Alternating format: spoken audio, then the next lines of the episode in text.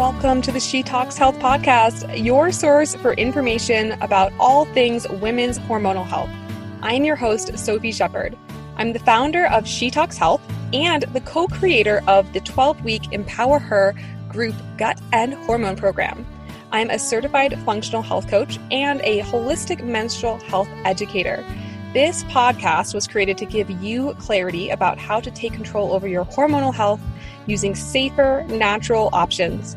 I created this podcast to cover the widespread and complex health issues plaguing women today. From the rise of infertility to the epidemically high numbers of women with autoimmune disease to menstrual cycle problems, digestive issues, anxiety, weight gain, food sensitivities, mental, emotional, and energetic imbalances, and so much more. If there's a topic that you need answered, I encourage you to write us at podcast at shetalkshealth.com and we will try our absolute best to cover that subject. My greatest mission in life is to help women radically change their health and their lives by teaching them how they can use their hormones as their superpowers. So, with that in mind, I hope you enjoy today's episode. Hey, everybody. Sophie Shepard here, founder of She Talks Health, and I am so excited for a solo episode. I love our guests, and it's also so fun to do these solo episodes because I can just get into all the nerdy science stuff that I love to talk about. And uh, before we dive in, I just want to say thank you so much for being a subscriber to this podcast, for supporting it. It is truly my pleasure to create this podcast, to spend time on this podcast. I hear from women all around the world, from Japan to Australia to here in the States, how the podcast is impacting you. And it is very, very cool. So thank you so much. And if you find this podcast helpful, it's always great to send it to a friend. You can review it. You can give us five stars or whatever you believe we deserve here at She Talks Health for the podcast. And that always helps us grow. And I just so appreciate you. So thank you for being a listener. All right. So today's episode, we are going to talk about estrogen, and we're going to specifically talk about estrogen deficiency or low estrogen in women who are premenopausal. So that means women in, you know, your teens, 20s, 30s, even 40s, people who are not in menopause or going into menopause.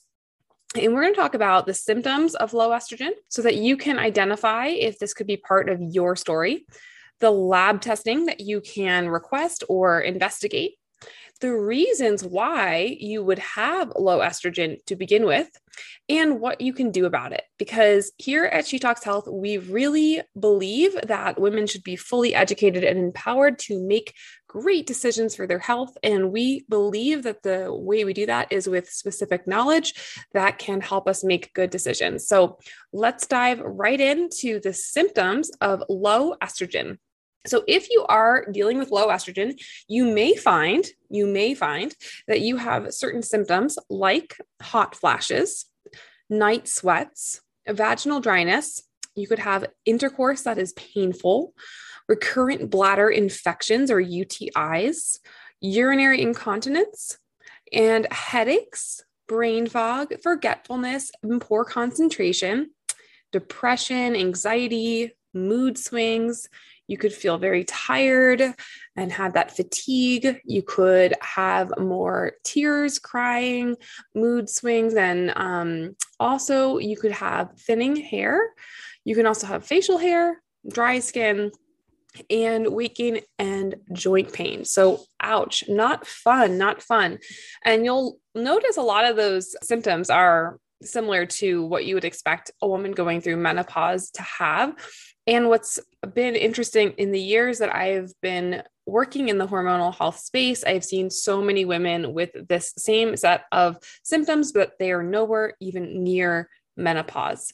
So I want to speak specifically to the women who are dealing with low estrogen and it's well before the time that they should be.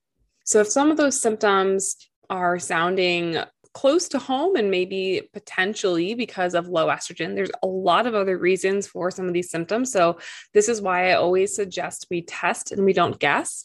As far as testing, my absolute favorite test is the Dutch Complete Hormone Test from Precision Analytical. I love that this test gives you not only your estrogen, but it gives you your testosterone, your progesterone, your DHEA, um, your melatonin, your um, and all of your chemicals that impact stress, so your cortisol levels. I really, really love that about the Dutch test, and it's something that you can do at home. And a practitioner like myself can um, actually look at it and give you an analysis. So, I really do like Dutch testing when you're trying to understand what's going on with your hormones. The only caveat that I'll say is as we go through the list of reasons why you could have low estrogen, you'll see very quickly that you may be able to adjust things in your nutrition or through other functional lab tests like GI tests to really get to the root of why your hormones are wonky. I think that we live in a society that likes to blame hormones for a lot. And our hormones are often very reactive. So, you know, your estrogen estrogen didn't just decide one day, I'm just going to be low today, you know, or low for a while. It, there was a cause. And so when we think about it from a functional range, from an optimizing range, from a root cause range, we're always looking at, well, why is this hormone acting like this? Why is it so low? So when in practice and in, in, in my um, in my programs i don't normally start with a dutch test. And that's because i feel that if we can adjust other things we typically can support hormones um, because they are so reactive to our environment and our lifestyle. So let's get into those reasons. So, some of the top reasons for estrogen deficiency is low cholesterol, low body fat, low fat diet, chronic stress, nutrient deficiencies, poor diet and lifestyle, gluten sensitivity, childbirth, breastfeeding and birth control pills, a hysterectomy, and antibodies against the ovaries. So let's talk about some of these. Well, we'll talk about, we're going to talk about all of them. so, in order for our body to create hormones, we actually have to have enough cholesterol. Cholesterol is the precursor to all of our steroid hormones. The body cannot produce estrogen without it. So, if cholesterol is low, and I define low cholesterol as below 160 milligram, milligrams per deciliter, you want to ask why is it so low? Okay. And the number one reason for low cholesterol is liver or biliary congestion. So that just comes back to poor digestion, poor bile flow. Okay. But another huge reason is going to be a low fat diet. So back in the 80s we had you know the rise of a lot of hey fat is bad for you don't eat any fat eat margarine instead and unfortunately, we know now that that was not necessarily the best advice. We, of course, want to eat in proportion to everything. We want to have good amounts of carbohydrates, fats, and proteins, and we don't want to just completely eliminate fat. And the main reason is that that dietary fat really helps us to build those healthy hormones. Okay. It also helps us keep our blood sugar stable. It's a really important part of the diet. So, oftentimes I find that women are eating a low fat diet because they think it's going to keep them from gaining fat on the body. And then we go too far to the extreme and it will trigger that body to not create enough estrogen. Okay. That's how one of the ways that estrogen is very reactive.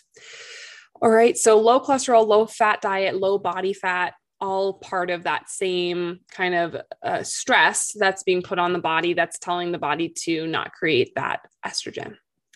So, speaking of stress, chronic stress is definitely one of those areas that will impact hormones. I always say if your cortisol is imbalanced and you have a lot of stress that you're not dealing with, or that you don't have the tools and resources to deal with, that is going to definitely topple over the rest of your hormones, whether it's your estrogen or your thyroid. So we have to deal with cortisol and chronic stress.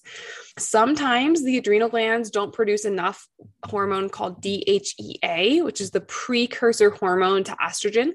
So if DHEA is low, estrogen may also be low as a result. Okay, it's it's normal and expected for estrogen levels to decline as women get older and we stop ovulating. However, if we are in that ovulatory range, we should not be having that low estrogen. All right. So if adrenals are healthy, the glands themselves are are healthy. We always want to make sure the communication to the from the brain to the adrenals is working properly. That's your HPA axis function. All right. And we want to make sure that the, the brain is getting the signal that it's safe enough, that it's creating enough and the right amounts of all the other hormones like DHEA and cortisol, and then subsequently to be converted to estrogen. Okay. So when we are premenopausal, so again, that's women who are not anywhere near menopause, estrogen is produced in the ovaries and in the adrenal glands. And then after menopause, the ovaries produce less estrogen, and it becomes a job of the adrenal glands to supply estrogen and provide the hormone precursors like DHEA. So while we are well before menopause, it is super, super important to support the adrenals, the HPA axis, our brain, and stress so that um, we can have healthy hormones now, but also as we age, because that's where most of the estrogen is going to come from. Okay, is the adrenal glands later on. So we have to get our stress in check. Okay. All right. And then nutrient deficiencies. So, when there's low nutrients or when we're not digesting and assimilating our food, we can have low hormones. And that could be estrogen, progesterone, thyroid, um, you name it, we could have that imbalance. So when we are nutrient deficient, we do always want to just ask, why are we deficient? Right? Are we eating a nutrient dense diet and we're just not absorbing it in our gut? Do we have low stomach acid or low digestive enzymes? And so the body's not properly breaking it down and we're not absorbing the food? Or are we simply just eating a diet that's lacking those nutrients? All right. Another thing that could be happening is are there pathogenic organisms like parasites in the GI tract that are stealing the nutrients or damaging the gut lining to the point where the nutrients cannot be absorbed? Right. So, for example, um, you know, if we're not eating enough magnesium rich foods, or the simple fact that our mm. soils are depleted and we might not be getting the same amount of magnesium from our foods these days, and we might need to supplement with magnesium. Or maybe we have low stomach acid, or we have a leaky gut, and our lining of our gut is damaged, and therefore we are not going to absorb those nutrients that we're supplementing with and eating. So, this is where, as I mentioned earlier, I often don't start with a Dutch test because I find that so many of us are dealing with digestive capacity issues. So we're either dealing with low stomach acid or we're dealing with poor gallbladder and bile function, or uh, we have a leaky gut. And so if we can address that first, oftentimes we can get a lot further because all of a sudden now we can absorb our nutrients, right? And then that's going to tell the body to manufacture um, and metabolize the hormones that we need. So poor diet and lifestyle habits could include tons of, you know, processed sugar, lots and lots of caffeine and tobacco. Those can all disrupt the endocrine system, the hormone system and lead to hormone imbalance. Now, caffeine has different effects on estrogen at different stages of the menstrual cycle. Sometimes it decreases estrogen, other times it increases estrogen. So it is just a good idea to kind of track how caffeine's impacting you. If you're having a ton of caffeine, maybe you swap it to uh, herbal tea or you just reduce the amount of caffeine. I know that sometimes I've had clients who are having like four cups of coffee a day that is a lot of caffeine. Your body might not be able to metabolize that, and that could be impacting your estrogen levels. Next, refined sugar does stress the body and it pulls nutrients out like magnesium that the body actually needs to create our hormones. So I want you to just remember it's not that you can never have sugar, right? But it's just knowing that when we have a ton of refined sugar day in, day out, all day long, it's going to put stress on the body. It can cause a hormonal imbalance because it's causing inflammation, spiking your blood sugar, and depleting your nutrients. Okay. So you just really want to watch that. And of course, I don't really need to I don't think talk too long about tobacco. We know that that's toxic and a hormonal um, imbalancer. So we want to make sure we are um, supporting that by balancing our blood sugar, you know, making healthy blood sugar um, swaps uh, for maybe less processed sugar, reducing our caffeine, and obviously not smoking. Okay, and then gluten sensitivity specifically can impact estrogen levels. There's uh, studies that have been linking gluten sensitivity and celiac disease with amenorrhea, or also known as no period at all. So just completely skipping your cycle. Infertility and diminished ovarian reserve. And that's most likely because gluten can uh, cause antibodies and cause um, antibodies against the ovaries. Okay, so we know that gluten can cause a lot of inflammation in the body. Sometimes that leads to actual antibodies, sometimes it doesn't, but we know it causes a lot of inflammation. And just away from even just the studies and what I've just seen from my practice and working with so many women with hormone and gut issues and brain issues, I have seen gluten removal be like one of the biggest things that will impact someone's entire body system. I know for me, it, it helps me to feel less fatigued and less brain fogged. So I would highly, highly look into whether or not a gluten free diet or even a trial of 100% gluten free for 30 days could support your body. Okay, and then I think it's probably clear, but breastfeeding and childbirth, your estrogen is expected to be low. Okay, so I wouldn't worry too much if that's the stage of life that you're in. Now, if you're on birth control, something that a lot of people don't realize is that it does suppress ovulation. And so um, that is going to suppress your estrogen levels. So you can sometimes have the symptoms of low estrogen when you're on birth control because of that suppression. So that's just something to know if you're on medication.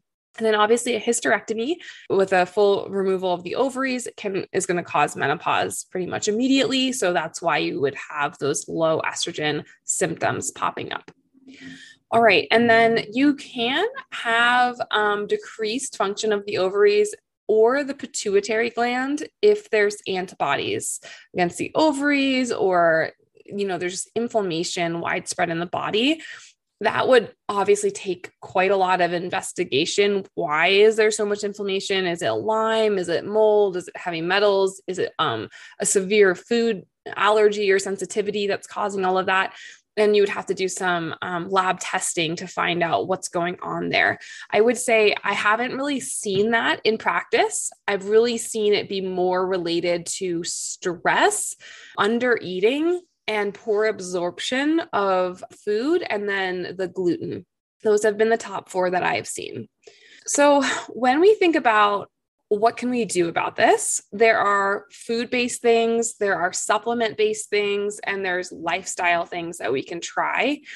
And from the lifestyle perspective, it definitely it's stress, right? We have to identify what is the stress, the sources of stress in the body. Now, when I say stress, that could mean emotional and we want to help to help you have a stress toolkit right against emotional fatigue from stress because stress is going to come in and how we respond to it is going to impact our physical health so with emotional stress there are things like somatic tools and neurological balancing, like brain chemical balancing. There is getting into parasympathetic and rest and digest.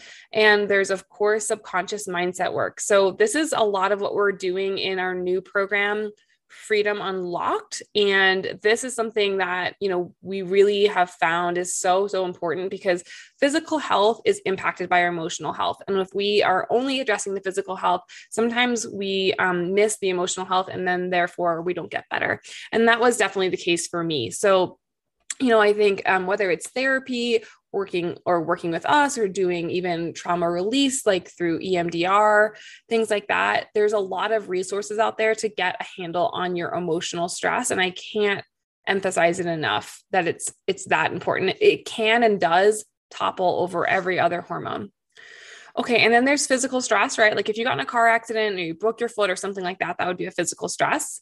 There's dietary stress. If you're eating inflammatory foods like sugar and gluten and things like that, that could be really causing issues. And then there's like infections and toxins, right? Like Lyme and mold and metals and um, things like uh, parasites, right? So that's where a lot of the work we do in in our pr- programs comes into play where we look into those infections and toxins and sources of inflammation in the body. Okay, so that stress, right, is a pretty big topic in and of itself. And then enough dietary fats. So, are you eating any coconut oil or olive oil or avocado oils or just avocado themselves or nuts and seeds or grass fed pasture raised meat or wild caught fish, right? Are you getting enough fat? And there should be fat in every single meal, whether that's a tablespoon of olive oil or a piece of wild caught fish, there needs to be fat with every single meal. Okay, then another thing I see a lot, at least here in the States, is just over exercising, overdoing it, overtraining. Maybe I've heard this past week, like, oh, yeah, I'll work out for like two hours a day and like do spin and all this stuff. And I'm like, oh my gosh, okay, can we you know, can we slow it down? Because over exercising is a form of stress. So if you are over exercising, you might want to swap it out. Maybe go for a walk, do some yoga, do some Pilates, do even strength training instead of maybe the like the HIIT and the spin all the time in excessive amounts, right? So just check that out and see if you feel like you might be doing too much. And then, do you have um, healthy gut function, right? So, we need intestinal flora to be balanced and healthy so that we can really absorb all those nutrients that we're eating. So, that's where a GI MAPS test comes into play. So, you can identify and eliminate any pathogens, bacteria, or yeast. You can certainly try things like fermentable carbohydrates, right? That are food for good bacteria like cultured foods like sauerkraut, uh, probiotics. But oftentimes, if we have an overgrowth of something pathogenic, then probiotics and prebiotics are just not going to be enough. You can certainly try, as I've mentioned, a gluten free diet, even for a period of 30 days to just see if it works. Now, just one note if you are trying to see if it works for you, you do need to be 100% gluten free there's not like an 80 20 rule on that specific food because if you have an immune reaction to it, you're going to create antibodies immediately and it's going to stay in the body for three to six months after. So if you're going to give the gluten thing a try, like actually go fully into it. Don't just do it like kind of 80 20 on that particular thing. Then we could avoid or reduce that caffeine, the sugar, and obviously smoking. And then when it comes to, you know, specific kind of supplement things, you can look into like adaptogenic herbs, right? For our brain, those are adaptogens help us to manage stress, whether our cortisol is really high or really low. So examples of that are ashwagandha, eleuthero, reishi mushrooms, those types of adaptogens that you can look into. Um, holy basil is another one. You can look into maca as well for another type of supplemental support. And then um, there's certain foods that have been shown to potentially support. So things like flax and beans and fruits and vegetables, right? Sesame seeds, quinoa, um, peaches, dates, prunes, blackberries, pomegranates, um, sweet potatoes, yucca, um, asparagus, broccoli, you know, really kind of tasting the rainbow here, right? And then there is also seed cycling. So, seed cycling is a process by which you swap the seeds that you are taking in um, one to two tablespoons per day, and then you're going to swap them halfway through the month. So, I actually have a seed cycling guide that I will, um, yeah, I'm going to link it to the show notes here. I would say I haven't seen seed cycling alone necessarily to be the thing that fixes, you know, our hormones, but it is something that can be useful. And the reason it's useful is it can help the body to have phytoestrogens in the first half of the cycle and then it's going to help with certain nutrients like vitamin E and zinc that promote progesterone production in the second half of the cycle. So essentially it's flax in the first half is really really helpful and then the sesame and sunflowers in the second half are very very helpful. So I'll include those seed cycling guides and it's pretty easy, you know, to do and you can try it out and see if you like seed cycling. Okay, some other herbals that you can ask your practitioner about is whether or not things like black cohosh, hops, um, dong quai, red clover, vitex, licorice root, St. John's wort, do any of these things make sense for you? I would highly recommend you talk to a practitioner and you get your tests done. You don't want to just randomly supplement with herbs. For one, you could do more damage than than than help and also two it's a waste of money if we don't know what we need now in in terms of nutrients that we know particularly support estrogen we know b12 b6 and b9 or folate serve as cofactors in the production of estrogen So there was one study where they gave um, overweight menopausal women a combination of B12, B6, folate, and vitamin C, which did result in an increase in, of estrogen. They know that vitamin D also plays a role in, in regulating estrogen, um, and it appears to boost estrogen production by maintaining um, healthy calcium levels. This is where I always say you really want to get your vitamin D levels checked. Make sure you're at at least 60 on your vitamin D. Um, so you know these are these are things again i don't know that i would just jump to supplementing because it can be pretty expensive uh, if you don't know what you're kind of aiming towards and this is why in my program we run an htma and an oat test and then that way we can see if someone's deficient in these nutrients and supplement and eat accordingly but I just mentioned these here because we do know that they are linked to estrogen. So B12, B6, and folate and then vitamin D. And then the other one that is involved in the manufacturing of steroid hormones is magnesium. So there was a study that showed magnesium reduced hot flashes by 50%. So those are some things, you know, that we can look into if, you know, we're, we're trying to work on our stress and our nutrition and we're exercising, you know, appropriately. We've worked on our gut. We've maybe given up some of these things like gluten and sugar that could be affecting it and we're still not seeing results you know that's that's when i might look at you know doing some lab testing and seeing do i need these other nutrients or what else could be at play okay Whew. so that was a lot so we covered symptoms of low estrogen testing for low estrogen reasons behind low estrogen and what to consider I hope this was extremely helpful. We'll probably be linking a blog to this on the website at shetalkshealth.com so that you can um, learn there as well if you're someone who likes to look at things versus hear things. And gosh, I just hope you are having the greatest day. And I hope that this helped at least one person out there. And I'll see you on the next episode. I hope this episode got you one step closer to achieving your optimal health. If you liked this episode, please spend a few seconds to rate it so more women can find this resource. Be sure to tune in for more women's health support next week on the She Talks Health podcast. And in the meantime, you can find me on Instagram or Facebook at She Talks Health. I have an open door DM policy. No question is stupid, and I'm always here for you.